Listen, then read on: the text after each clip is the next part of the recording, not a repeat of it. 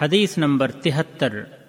عن عبد الله رضي الله عنه عن النبي صلى الله عليه وسلم قال لا تقوم الساعة إلا على شرار الناس.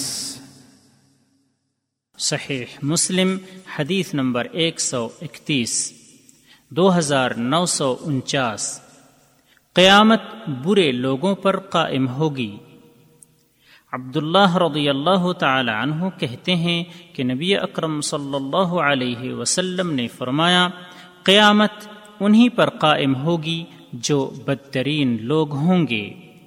فوائد نمبر ایک اس حدیث سے معلوم ہوا کہ قیامت ایسے برے لوگوں پر قائم ہوگی جن کے یہاں خیر اور اللہ پر ایمان معدوم ہو گیا ہوگا اور ان میں زنا پھیلی ہوئی ہوگی۔ نمبر دو، مومنوں اور مسلمانوں کو قیامت نہیں پائے گی کیونکہ وہ قیامت قائم ہونے سے پہلے ہی مر جائیں گے۔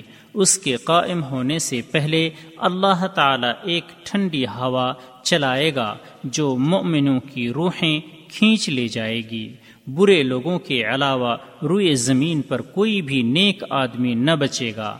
پھر انہیں برے لوگوں پر اچانک قیامت ٹوٹ پڑے گی۔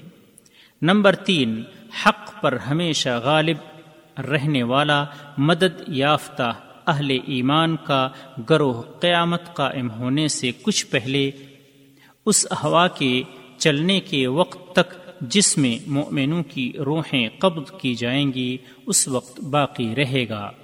راوی کا تعارف ملاحظہ ہو حدیث نمبر تین۔